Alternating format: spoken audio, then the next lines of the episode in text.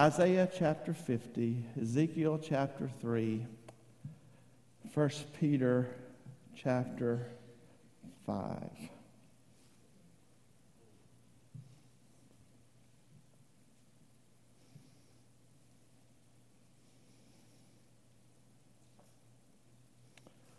Isaiah chapter 50, in verse 7, says, For the Lord God will help me. That's good. Therefore, that's in light of. The Lord God will help me, therefore I shall not be confounded. How many's ever been confounded? Me and Andrea and Matt have been confounded. That's at wit's end. Don't know what else to do don't know where to turn, don't know the next decision to make, paralyzed with the situation. I've been confounded. Have you? For the Lord God will help me, therefore I shall, will not be confounded. Therefore, well, that's in light of I will not be confounded because the Lord has helped me. Therefore, I have set my face like a flint. And I will know that I shall not be ashamed. That word ashamed there means I will not be disappointed. Let's read it all again. For the Lord God will help me, therefore I shall not be confounded. Therefore I have set my face like a flint, and I know that I shall not be disappointed. Now, just before anybody gets ahead of me, I want you to understand that this is a messianic prophecy. If you back up, you're going to read about recognizing things about happening to Jesus. The Lord God has opened my, opened my ear, and, and I was not rebellious, neither turned my back. I gave my back to the smiters, and my cheeks to those who plucked my hair, and hid not my face from the shame of the spitting. Talking about prophetic utterance about the coming Messiah. So the, so the, the verse is about, in light of all that it has to have, Jesus has set his face like a flint to go to the cross. I know what's coming. I know what I'm going to go through. I know what it's going to take. But the Lord's going to help me. And I'll not be confounded. Therefore, I've set my face like a flint. Ezekiel chapter 3. I'm going to read the first six verses very quickly, getting to verse 7. Are you ready? Moreover, he, God, said to me, Ezekiel, Son of man, eat that you find. Eat this roll or scroll and go speak to the house of Israel. So I opened my mouth, and he caused me to eat the scroll. And he said to me, Son of man, cause your belly to eat, and fill your bowels with this roll that I give you. Then I did eat, and it was in my mouth as honey for sweetness. What God is saying here is about His Word, to devour His Word. Ezekiel is not literally eating parchment and rolls of paper. He is saying, Take my words and ingest them, get them in you, make them part of you from, from, from, from beginning to end. Make, he says, Now take and eat the scroll. And Ezekiel said, I found the scroll as honey. Come on, church. When you find the word as sweet as honey, it'll change your life. If it's bitter to you, it'll cause you to rebel. It'll be a stumbling block. It will be an offense. But he found the word as, a, as sweet as honey. For you are not sent to a people of strange speech and of a hard language, but to the house of Israel. He's saying, I'm not sending you people you, to people that you don't know. I'm sending you to the people that you do know. I'm sending you to your own people. Are you with me? Not too many people have a strange speech and of a hard language whose words that you cannot understand. Surely I have sent you to them that they would hearken to you. But the house of Israel will not hearken to you, for they will not hearken to me. For all of the house of Israel is impotent and hard hearted. Behold, I have made your face strong against their faces. It means I've made your face as hard as their face. And I've made your forehead strong or as hard as their forehead. My, my daddy used to say I was hard headed. Has anybody been accused of that? I don't know if there's any way to meet a hard head except with a hard head. Y'all are nervous. As an adamant, that's a diamond. It's harder than flint. Have I made your forehead? Fear them not, neither be dismayed by their looks. Boy, I understand that. Though they be a rebellious house. Moreover, he said to me, Son of man, all of my words that I speak to you receive in your heart and hear with your ears, and go. Get you to them of the captivity, to the children of your people, and speak to them. Oh, let me read that again. And go and let them and let you to them of the captivity to the children of your people and speak to them and tell them thus says the Lord God whether they whether they will hear or whether they will forbear he says get the word in you prophet i'm sending you to your own they're not foreigners, they're yours. He said, I'm sending you to speak. I said, they're hard headed, I'm making you hard headed. that, I, uh, I, uh, they're, they're, they're stubborn, I'm giving you a divine stubbornness. I'll make your face harder than the flint. Now go. Speak to the children of the captivity. speak to the children of the captivity and say all that I have said, whether they hear you or whether they do not.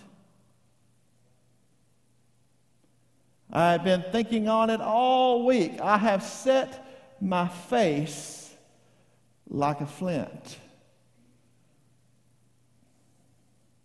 Mag Church is at a critical juncture. All of it.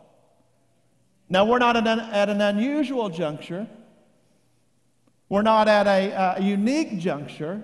I've talked to many a superintendent, many a presbyter, many a pastor. Talked to many about that, and they will all tell you it's, it's just written in stone that churches hit a wall at about 150. And if you make it past that, the next one's at about 300. And if you make it past that, then the next one is at about 500. We don't have to worry about the latter two right now. We're at the first one. And what happens is, as you can grow and you can develop up to a point on personality, maybe, on talent, maybe, on, on organization, maybe, but you come to a point when you have more people than one person or a few can direct, that, more, that more than one person can organize, more than one person can lead, unless you hit a spiritual breakthrough that takes you past it. Are you with me? And that's where we're at. I've always uh, been, from day one, I have been frank. I've communicated with the church, good and bad, where we're at. This is where we're at. This includes Sunday morning service, Wednesday night youth and children's programs. It includes Sunday school. It includes the gym before and after service. It includes Mag Christian Academy. All of it.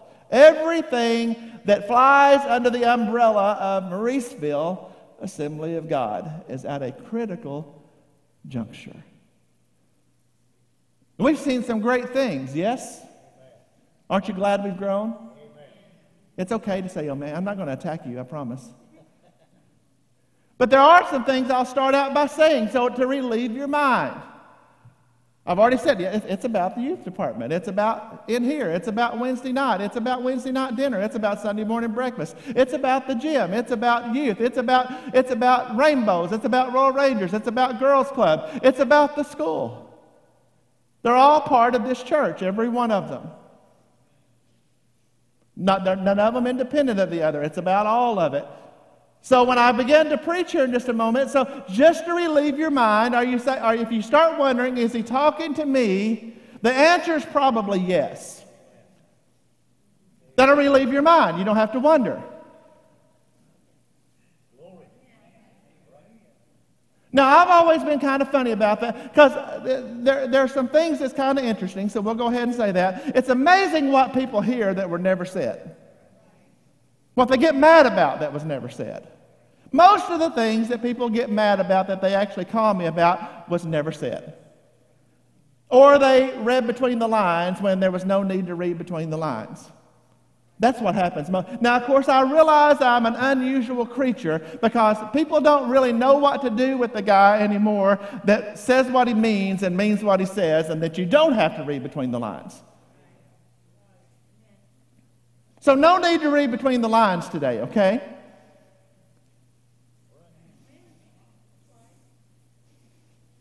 If you're wondering if it's you, it probably is. I'll say a little more about that because I think it needs to be said. It needs to be said. We've had a crazy idea in the church world, far and wide, that preachers should not preach about things that are going on in front of them.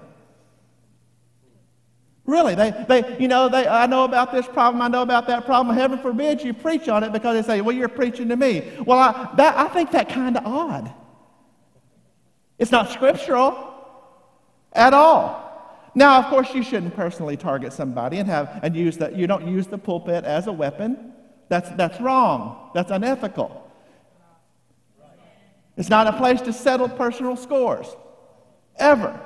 But it is a place of teaching. It is a place of doctrine. It is a place of correction. It is a place of reproof. It is a place of rebuke. It is a place of exhortation. It's all of those. And if we went, and if Paul had followed the model of today where we don't address our church's problems, we would have no epistles. Do you realize that every epistle Paul wrote was a direct reaction, confrontation and correction with exhortation to a specific problem in that body. Do we know that? I'm just laying groundwork, you know, right? Now, I'm not coming and fixing to take anybody's head off, but I'm fixing to preach.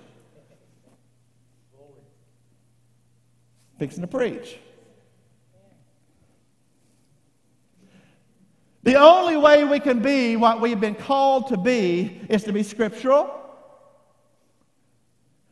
and to be teachable and to be excellent. I've preached on excellence here before. I'm about to preach on excellence again today.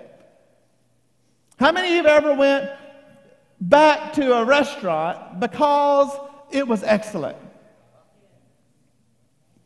Rest of you just like McDonald's, I guess.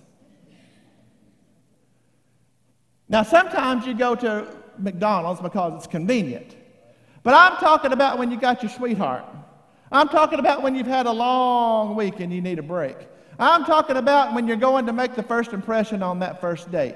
I'm talking about whenever, whenever you, you just need a break from the world. How many of you have ever went to some place? Excellent. And you went there because you needed it.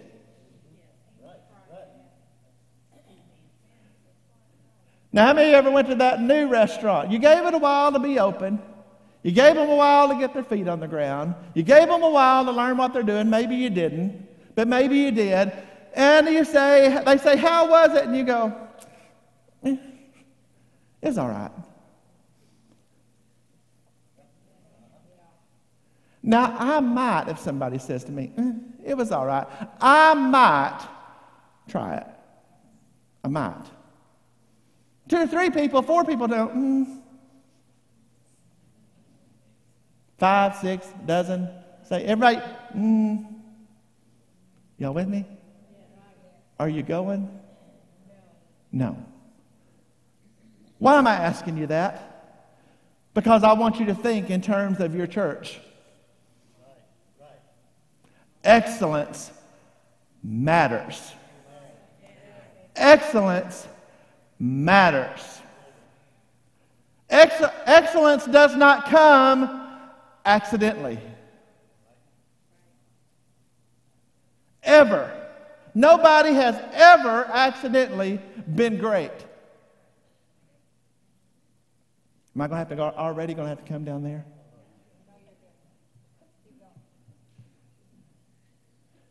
Now I'm talking about Mag It's a critical Sunday. Here lately, all of them are critical, but it's a critical Sunday. I have been, I, I want to just lay it out. I have been absolutely stressed out, worn out, at moments fed up with everything around Mag Church for the last month, and particularly the last 10 days. I told you I'd be honest with you. Now, fed up doesn't mean give up. I don't, I don't have much give up in me. And I don't have much backup in me. That's because I have set my face like a flint. Well, I'll just go ahead and tell you before we even get rolling. I have set my face like a flint because God will help me.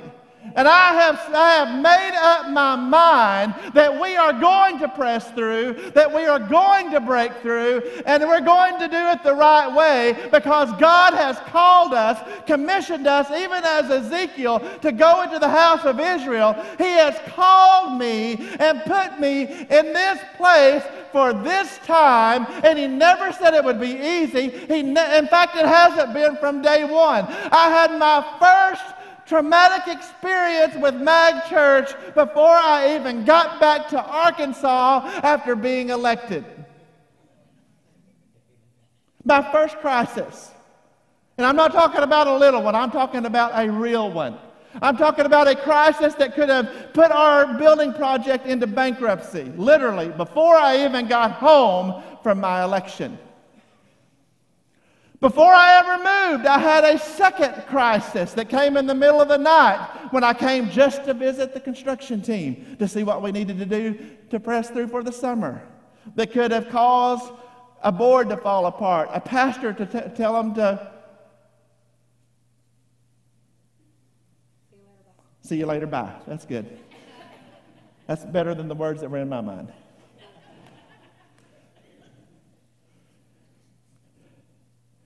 Y'all, I don't have to go over the whole history. We, we, we went through to hell and back when we first got here. About the time we get it on track, Imelda sent us, sent us back to hell and back. Then, about the time we got on our feet, COVID hit and sent us back. Our first services in this building were via live stream with a construction crew. People didn't even get to see it, the first services. Start a school, it'll be fun. Nobody's ever thought that. I may be crazy, but I'm not stupid. It was never my dream. People went to praying behind my back. I got to hurry. I remember waking up on early on a Monday morning with the Spirit of God dealing with me that, that it's time for Mag to start a school. And I said, Get thee behind me, Satan.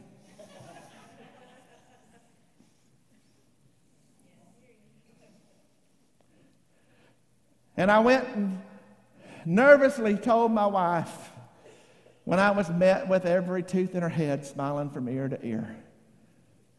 I think, if I remember, it was hers and Brenda Cootie's fault that they had been praying about a school. We need to start a school. And Heather said, I'm not saying a word. If the Lord wants us to do that, He'll tell my husband. Now, by the way, that's an important point because that's how the flow of authority works in a church. That's scriptural. Good job. Except he told me. So we did. I mean, we went, did. We just did. 11, 12, what we get up to? 14 the first year. Started with 11, got to 14. 11. Then we went to 23 the next year. Then we went to 41 this year. Is that right? Now, I'm telling you all this for a reason. I'm fixing to get into it. it all, the, the school is coming on a fast race to the top. At the same time, the church is coming to a fast race to the top. And there's nothing harder to be, nothing harder to do than to pastor and, and administrate a growing church at this stage. Nothing. One of the hardest jobs in the world. Look it up, you'll find out. And it was about to crush me. Is that all right to tell you that? Is that all right? I know what I've been asked to do. I know the biblical way to do it. I know that it wouldn't be easy. It's still not easy. And this week, I mean, I have in my mind, I have told people off. I've had whole conversations. Y'all have done that. I've talked about it before. When I say this, they're going to say that. And when they say this, coup de grace, I'm going for the kill. Now, I know I'm not going to do that because it doesn't keep you in the pasture very long. But you can be strong. Are you still here? So all I'm saying, laying all that say, we're just at a critical juncture. And I, have laid out some scripture because I want you to know that I have set my face like a flint, that we are going to press through, we're going to break through, and we're going to be everything that God has called Mag Church to be in this region. We're going to do it because it's the mandate. But He never said it would be easy, Brother Jackie.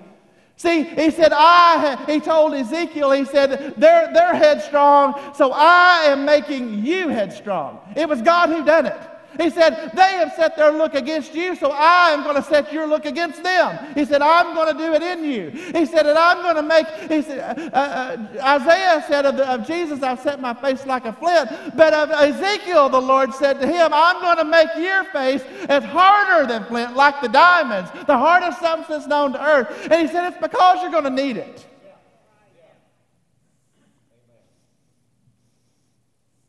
I began to complain to the Lord. Some of us call that praying.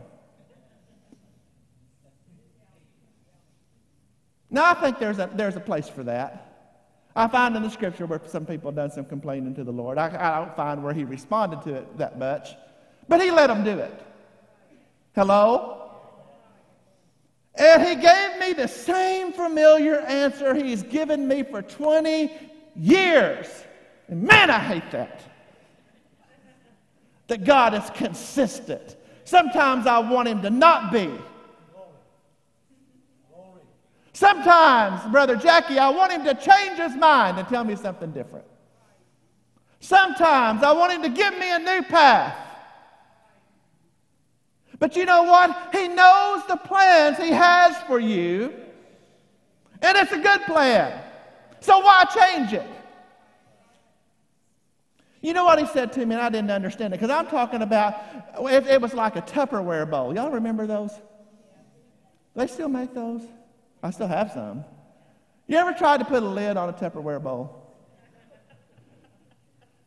You get one side down, the other side pops up. You get the other side down, you, and the other side pops up. So what you got to do is you got to burp it a little. get the air out. I'm not going to elaborate on that to get, to get the lid on. That's how it's been. Frustrating. What are we going to do? God, what am I going to do? You're going to be shocked at what he said. And I, I think he got, I thought he got it wrong at first.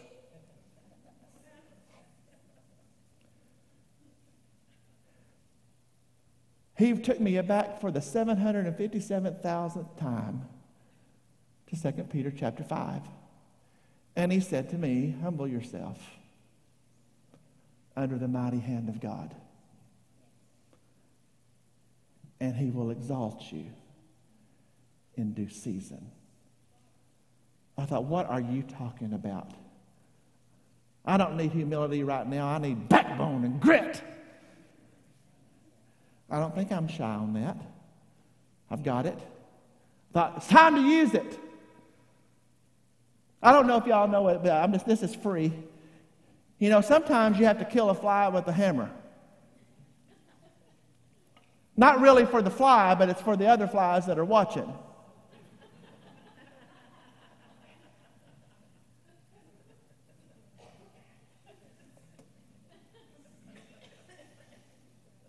I'm waiting on all of you to get it. Most of you, I think it rolled across. I think you got it. Sometimes that's called for, sometimes not so much. Humble yourself under the mighty hand of God, and I will exalt you in due season. And I began to think about everything that was going on in my life. Because I remember when he first taught me that, I was called to preach but had no platform. I knew I was called. Somewhere, somewhere in me, all my life, somewhere, somewhere down deep, I've always known. But I'd come to the place where I'd, I'd quit wondering and I'd started knowing. And when I started knowing, I'd committed. And when I committed, I was ready to go, but there was nothing open. In fact, not only was there nothing open, it was mostly closed. And it seemed opposed even. And I would say, God, it's not fair. God, what's wrong with me? God, why, why is this happening? And he would say to me, Humble yourself under the mighty hand of God, and I will exalt you in due season. And I would think, I hate that. Because, see, by this time, let, let, let, just be patient. By this time, I had started a, a design career when I was young, 17 in fact, and quickly became excellent. Quickly. 17. By the time I was 20, I was working in one of the biggest, most prestigious shops in the state of Arkansas. By the time I was 24, I was the, had been the Arkansas Designer of the Year, the Mid South Designer of the Year, the Southern 18 States Designer of the Year. I was on my way to be the National Designer of the Year when a stupid hurricane wiped out the convention. I'd won every major award in the state of Arkansas and, and in the southern United States for floral design. I wouldn't, I'm not a garden clubber. I was, I'm a legitimate professional designer, top notch. Had an AIFD credential by the time I was 25 years old. Excellent. I left it because I knew it was going to destroy my life and my family because I loved it more than I loved anything else, and that can't work. And God began to deal with me that this is not your life. So I walked away. Started all over in business. Done really well, excelled until 9 11. Then I didn't excel so much. Nearly lost it, nearly everything I had. Guess what? I had to start all over.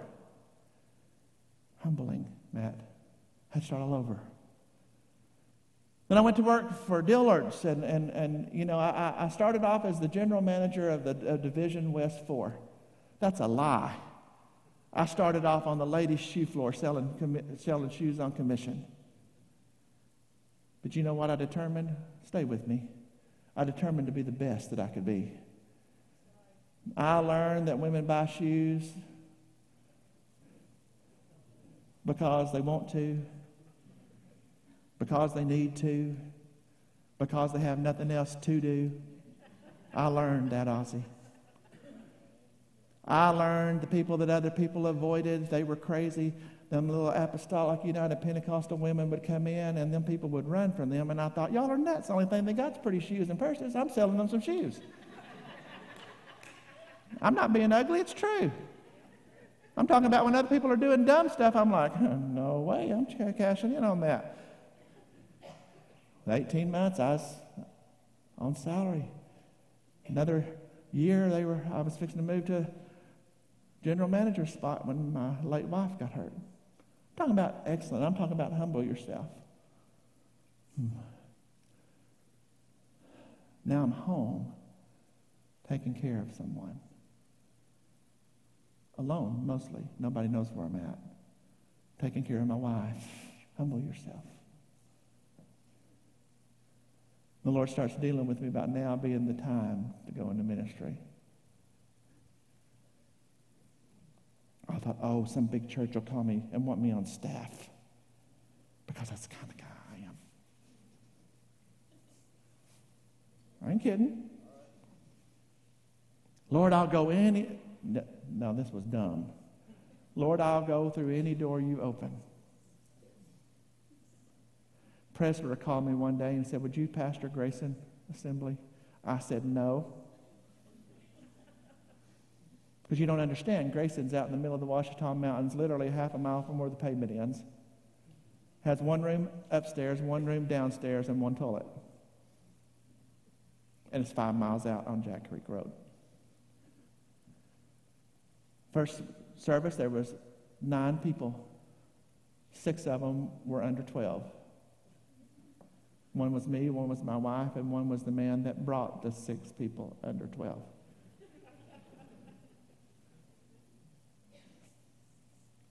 He says, Will you pastor that church? I said, No. I'll go preach for him, fill in, but I ain't, no. And when I was like this, talking to the presbyter, no. Holy Spirit said, You told me. And I mean, that's all he got out. And I thought, mm. I said, I'll go. He said, No, well, you know, you had hesitancy. You told me no. You can come out and see. No, I'll go. Humbling. I don't know if y'all know that, but when you've been a guy that's flew pretty high and done pretty well, and to go, you got to go to district council, sectional council, and everybody says, Where are you pastor? I say, Grace. well, where's that at exactly? I never knew what was worse the people that didn't know where it was or the people that did. Because the people that did would look at you like, I'm so sorry. Because they don't believe you're a real pastor. Because that's how the ministry works the ugly side. But it got better because I went to Eastern Arkansas, and that's everybody's dream. No. Humble yourself. And we began to pray. Now, by the way, we filled Grayson up in the middle of nowhere with God's help. Went to eastern Arkansas. By the way, we filled Des Arc up in the middle of nowhere with God's help.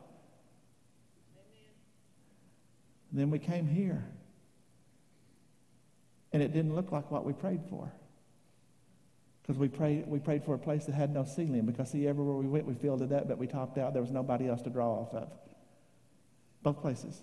So we, we, we looked for a place with no ceiling, population, where there's lots of people. And we prayed for a place with longevity.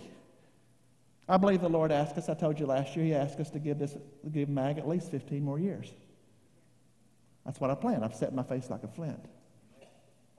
We asked for a place that see, no ceiling, longevity, yes, and what else? That a church that we could build that would look like heaven. Remember that? What's that mean? That means, because see what I saw in heaven, Ossie, I saw, it says, and I saw around the throne every kindred, every nation, every tribe, and every tongue we prayed for a place where, where there could be a church built that didn't look like me when I looked in the mirror at every face I looked at. That, for, that there was people to draw from every walk of life, every nationality, every race. And here we are. And God began to bless through every obstacle. But now we find her. And, and can, I, can I go on? I promise I'm going to turn loose here in just a second. But new, about if you're new to MAG, none of you, are not too many ever knew enough to not to know that the 12 o'clock means absolutely nothing. Yeah. And you know, you've probably noticed that doors have began to open. School's growing, church is growing. Go to Africa a little here and there and do a little, few things go to Brazil, going to Brazil, doing a few things. That's opening the world. I'm talking about things that are, are, are, are privileged beyond description.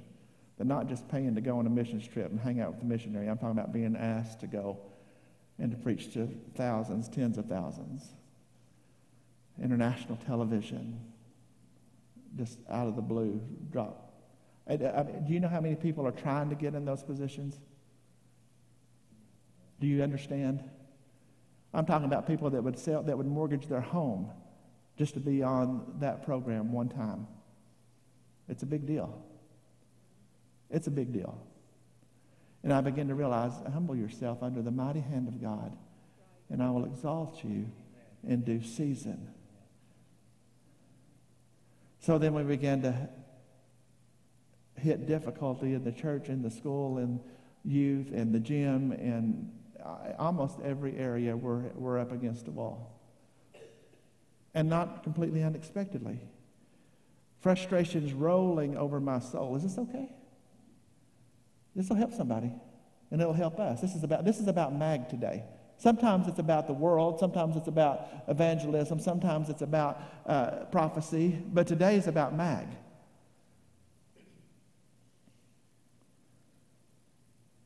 God, what do I do? I just, I'm talking about nearly stripping the gear. You ever been there? Somebody help me. Have you ever been there?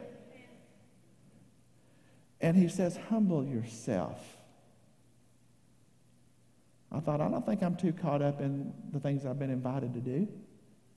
I don't think I'm too headstrong over going to Brazil and being on SBN and meetings with big name preachers that want to do big stuff in the future. Meetings this week, that's happened. I thought, I, I don't, even think we've talked about it. I, I'm not hung up in that. I thought, God, you've taken me the wrong direction. Humble yourself under the mighty hand of God. And I will exalt you in due season. See, I was, Scott, I was under such pressure to find out, to figure out how to handle it. I was under such pressure to find out how to handle this situation and that situation. And are they going to walk off? Are they going to, are they going to take their family? Are they going to, if, if, they, if we do this here, is it going to affect everything over here? If they, it, that's real things. If, if, if, if we correct it in the school, is, are they going to leave the church? If we correct it in the church, are they going to leave the school? And all that stuff. And, anybody, Cat would tell you, Brandon would tell you, Board, I think, could tell you that I've never been for sale. I've never been able to be bought. I'm not good under threat. If you threaten me, I'm going to bow up. If you, if you want to walk out the door, I've let, I've, there's been times at this church when three different people the, within a month that thought they would break us by walking out the door, they walked out and I told them bye. I mean, I usually don't get too upset about these kind of things. But I'm telling you, I was at my wits' end and about to break.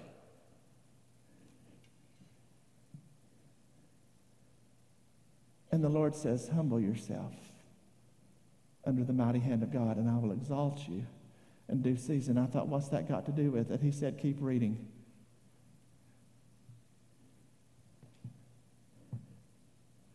Casting all your care upon him because he cares for you. Be sober, be vigilant, for your adversary, the devil, walks about as a roaring lion, seeking whom he may devour, whom resist steadfast in the faith, knowing that the same afflictions that were accomplished in your brothers that are in the world, but the God of all grace who has called us to eternal glory by Jesus Christ. After you have been suffered a little while, you will be perfect, established, strengthened, and will settle you. And I began to understand that the humbling myself wasn't about being asked to be on international television and don't let it go to my, my head. It wasn't about a church that won't grow because the church does grow. Don't let it go to your head. It was about none of those things, Heather.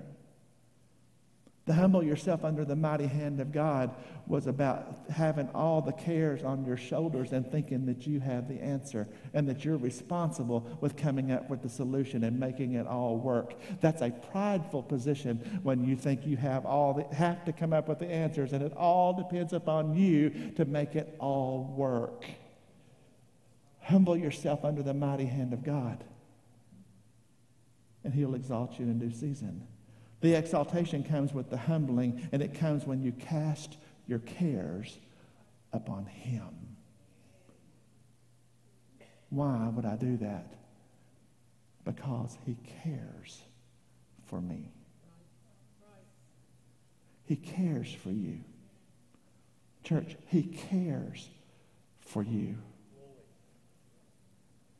My job is to lead with what, and to pray and to lead and to do what God asked me to do and to have a made up mind and to know that I'm going to do it in excellence. But I don't have all the answers, Brother Jackie. But He does. And He says that if I'll cast it on Him. And then He tells me what I'm going through be sober and be vigilant because your adversary, the devil, walks about as a roaring lion seeking whom may devour. He was trying to eat me, Scott.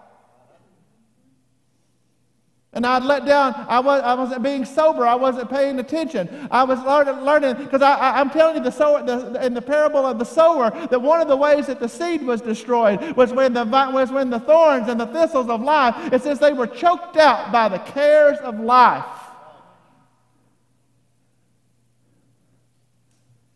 Humble yourself under the mighty hand of God. He'll exalt you in due season. Make up your mind. Can I describe this before we get winding up in just a second what it means to have your mind made up, to set your face like a flint. There's some of you with your family, you need to get your face set like a flint.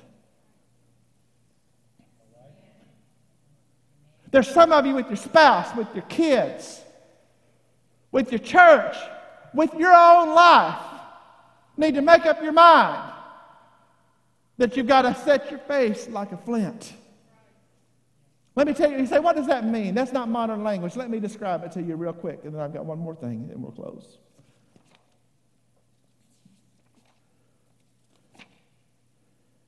To set my face like a flint, I, Bishop Wooden, I borrowed this from him because it was great. To set my face like a flint means to be courageous, to be firm and resolved to accomplish certain things in spite of the scorn and the hatred that may be heaped upon you. When you set your face like a flint, you decide that come what may, no matter what, no excuses, even if it costs you your life, that you're going to do what you've been called to do. Set your face like a flint means you anticipate the pushback. You anticipate having to swim upstream. People who set their face like a flint are not are people who are not afraid, they are afraid. Because to have courage, fear must be present. For a person to be courageous, there must be some danger in what they're doing. You cannot be courageous where there's no risk or if there's no possibility that nothing could go wrong, where there's no chance that you might be humiliated. There is no courage. When you set your face like a flint, you have to know somebody is going to oppose you. You know in advance that it might cost you friends, or a promotion, or your job, or influence. Yet you decide to do it regardless. In the act of setting your face like a flint, you know that hatred is coming and they're going to they're going to go after me online? That's a big thing anymore. But i'll do it anyway. I'm going to do it? Why? Because it's right. What happened to the notion in the church that you do things just because it's right? Most won't do it most will ask, What's in it for me? They will ask, they will ask, What will I gain? Most will ask if it's safe. They will ask if it's advantageous. God's servants ask, Is it right? If it's right, then the child of God moves forward undeterred. Building a biblical, scriptural church that's in order is right.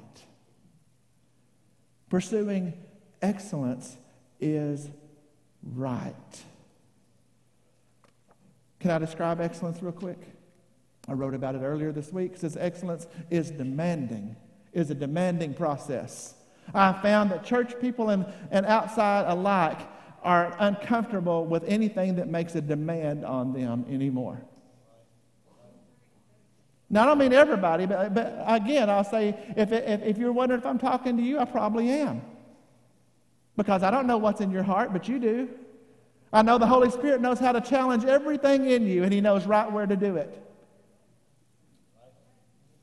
Excellence is a demanding process. Nothing excellent ever happens casually or by accident. Excellence neither excellence requires a clear vision and goals.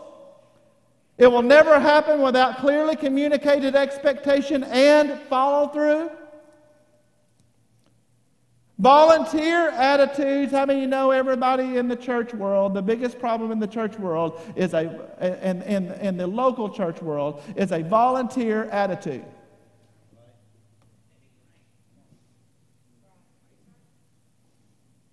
We have people that do a lot of things around MAG with excellence.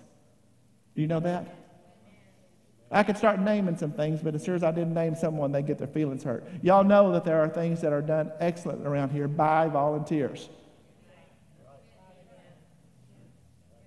because they're committed to it. And thank you, everyone. Volunteer attitudes will never produce excellence, never has, never will. Little personal thing, I remember one of the first things I ever volunteered for in a church as an adult. The parking lot of the church where I attended was across the street, across the highway, in fact. Like it would be here, it would be like crossing Highway 12 to the parking lot. The parking lot was across the highway, and we needed flashing signs put out before service. It was a pain to do it. Flat out, it was a pain. That was that's them, them like uh, the highway department uses flash set up pyramid triangle signs with a flashing light on top. Needed two about a quarter mile up the road on each side that way, and two about a quarter mile up the road on the, the highway that way. Every service, Sundays and Wednesdays. It was Arkansas, so it was either blazing hot or it was freezing cold. Rain, sleet, sweat, and grime. No, I didn't get paid. It just needed to be done. For over two years, no matter the conditions, I drove down to that church before I showered, before I got dressed. I put the signs out at least an hour before Sunday school. I waited until the parking lot was clear every Sunday night to put them away. I did the same on Wednesdays. No one, ever, no one would have ever said a word if I had dropped the ball or stayed at home because it was nasty weather or I was tired or because someone's kid. But I did it because someone's kid might get run over by a car if I didn't. There was no room for I'm volunteering. They should just be happy that I do it when I can. Attitude. Nothing will ever rise to the level of excellence without commitment and meeting some level of demand it takes to achieve the goals of excellence. Grow, listen to me. Growing churches are excellent churches. Excellent churches are healthy churches.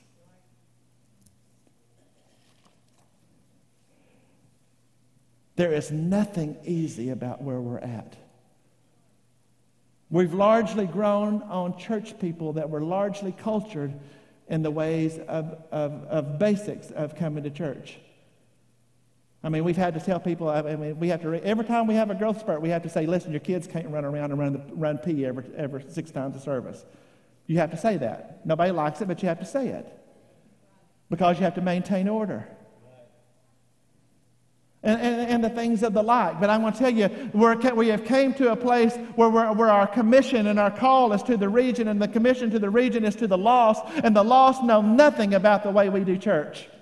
The, the lost know nothing about what it is to, be, to, to know God or the things of God or how to behave. They know nothing. We cannot give up on people because they're difficult. We cannot give up on people because they're difficult. Church, we cannot give up on people because they're difficult. You were difficult at one point. You were lost at some point. And the, and the, and the goal is, is that you, people break through to a saving knowledge of Jesus Christ and they become a new creation in Him. We can't win everyone, and we won't keep everyone. But I, I, I, will never stand before God that says that I didn't try. I will never stand before God that says that I, I wouldn't face my own people and say hard things because they might be offended. I am not going to stand before God and say and, and, and hear people say I didn't know because I didn't want to address difficult issues. I, I, I, don't give ultimatums from the pulpit. On, I've heard preachers say, if you don't like it, you can leave. I'm never going to do that. I'm never going to do that. But I am going but I will say if, if we don't have a heart for this region, a heart for the people of this region, and a steel and a, and a face set like a flint, a steeled resolve that we can make it through different difficult Sunday school classes, difficult services, that we that, that I can be cooperative with the, with the staff and with the pastor whenever we're trying to keep order. Nobody's attacking my baby, nobody's attacking my wife, that everybody's working for everybody's good. And you know, there was a time when we all used to know that. And I'm going to tell you, I, am trying to wrap, but there's some things that needs to be said. There is nothing, there is nothing that, that is cheaper, and there is nothing that is, that is more cowardly, and there is nothing that is lower than the soft bigotry of low expectations. When you expect nothing, you get nothing. Church, I'm talking about that this gospel, this, this book elevates the human condition from the lowest of the low to the highest of the high, and we should not expect any less. That's not perfection, because I haven't attained it, have you? But that is not giving up at the first sign of adversity. And it's not being offended over every little thing that comes down the pike. I got to tell you, I don't have time for it. I wrote a statement on Facebook. I've got it in my notes, and I want to say it right now. Because, and I want you to hear me and hear the heart of God and hear my heart. Don't you bring me anything. Don't you bring me a problem. Don't you bring me anything that you haven't or are not willing to pray about. Now, I didn't, I didn't say don't bring me your problems. I didn't say you had to have the answer. I didn't say you had it prayed through before you got there. What I said is don't bring me your emotional things that you don't plan on doing anything about. Don't, be me your, don't, don't bring me your offenses when the Bible is right. What I'm saying is, is don't, don't come with rending your garments, throwing dust in the air, lighting your hair on fire when you haven't prayed about the situation or when you're not willing to pray it through because it will never have that it, uh, this goes humble yourself. Are you hearing me? That's what he's saying to me. Humble yourself. To think that you got the answer without ever consulting god is the highest form of pride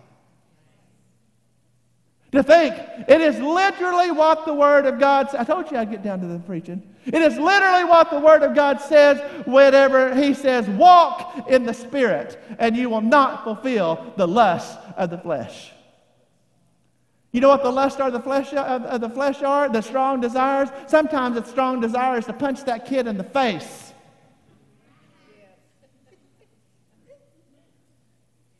So don't get all pious on me because you felt that way before too. And if you haven't, I'll, I'll introduce you to some that'll bring it out in you. But you don't because you have the fruit of the Spirit. Part of that is self control.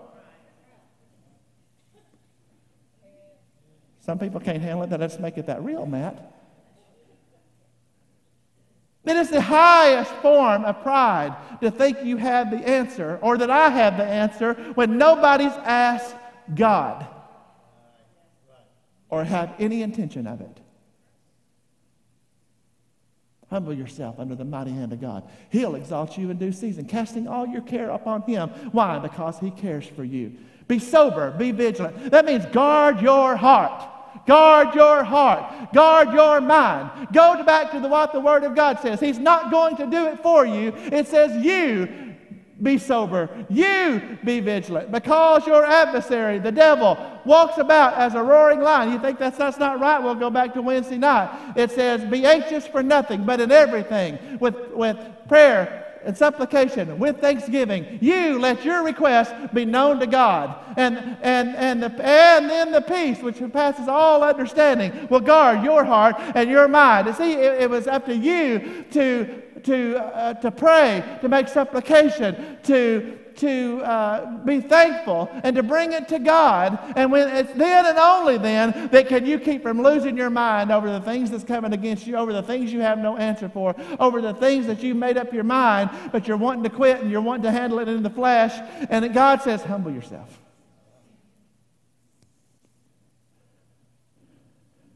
I love the opening sign of that Charity Gayle song. I sing it all the time. I'm going to remind you of it this morning. It says, I was a wretch. I was a wretch. I remember who I was. Brandon, you can come home. MAG Church, we while we're on it, we need some help. I need, I need your help, first of all, in prayer. We're having prayer meeting at 5 o'clock. We're going to pray after church like we always do. But this church will, my house shall be called a house of prayer. If we're going to be a powerful church, we'll have to be a praying church. We need altar workers. There's something that's going to be reintroduced, a novel idea at a Pentecostal church is altar workers. means prayer for the sick will come back to the services.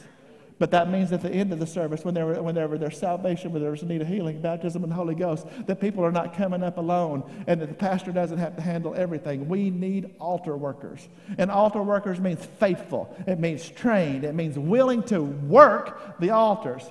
Altar work is not, oh Lord, bless them. Shabba da da ba ba ba. Nah. Is that how you got through? Or does somebody get down in your grill and say, What can I pray with you about?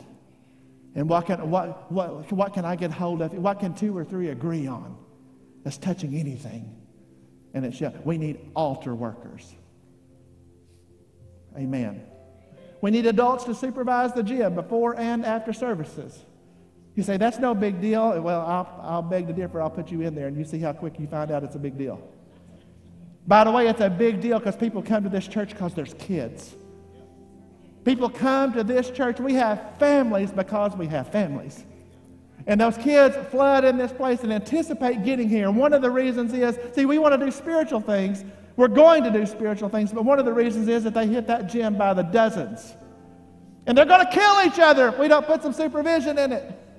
And then mama's going to be upset. And then another mama's going to be upset. And my baby couldn't have possibly done that. Well, most of the time when I go, see, I can roll tape now. Most of the time when they say my baby couldn't have possibly done that, that's exactly whose baby done that.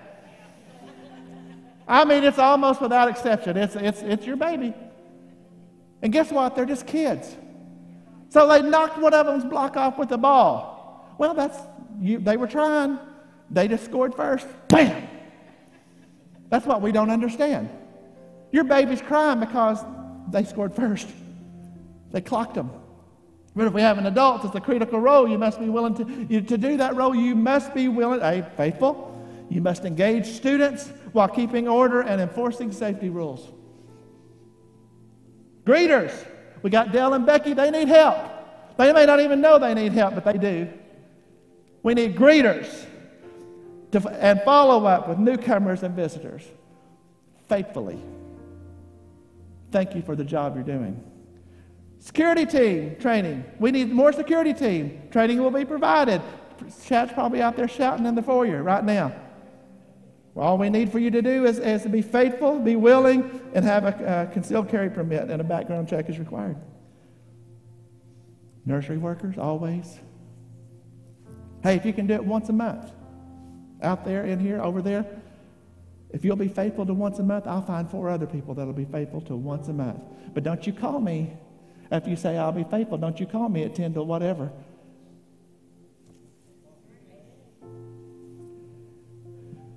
Here's a new one.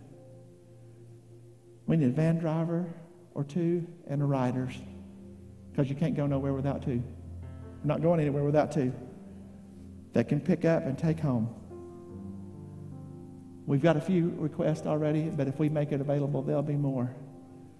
By the way, you know, we, we've, we've had the point where we've, we've filled up as many as we can, I think. And then we've gone out and asked our friends to come, and now it's time to go out in the highways and the hedges and compel them to come in. But I can't do that without help.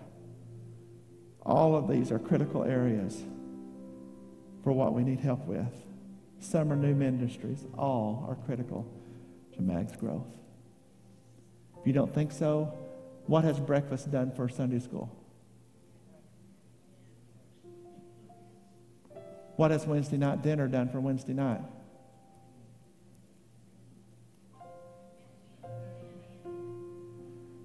Y'all stand all over this place. You got a song ready for me? You're supposed to. I can do it. Come here, Heather. Do we have lyrics? Do we know? If, we all pull together? How many, how many? Come on. Instant in season, out of season. Come on. So I, I started to say, how many is of a certain age? You got that song for me? Yes. Y'all remember children's church? Old school children's church? They used to sing a song about if we all pull together.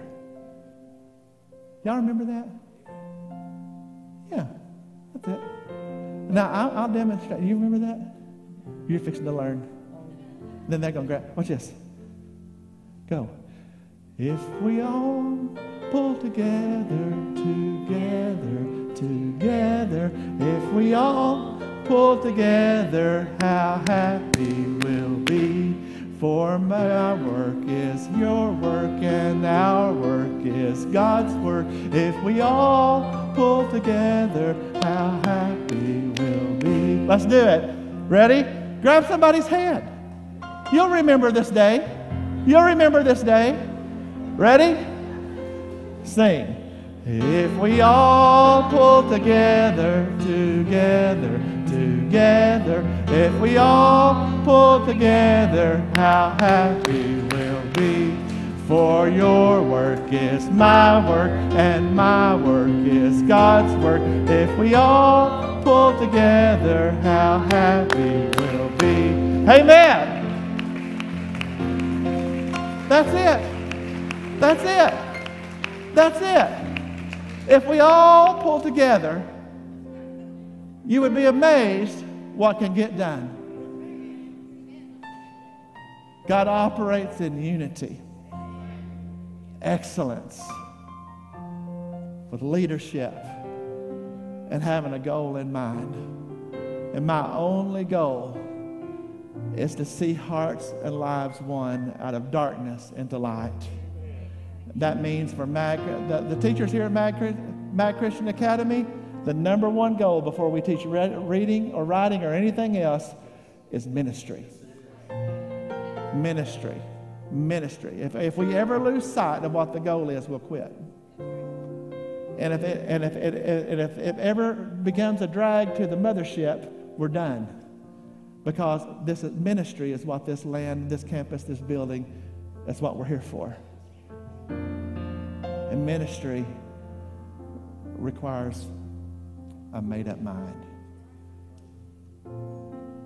I'll just ask you this morning at Mag, are you with us? Are you with us? What, Becky has her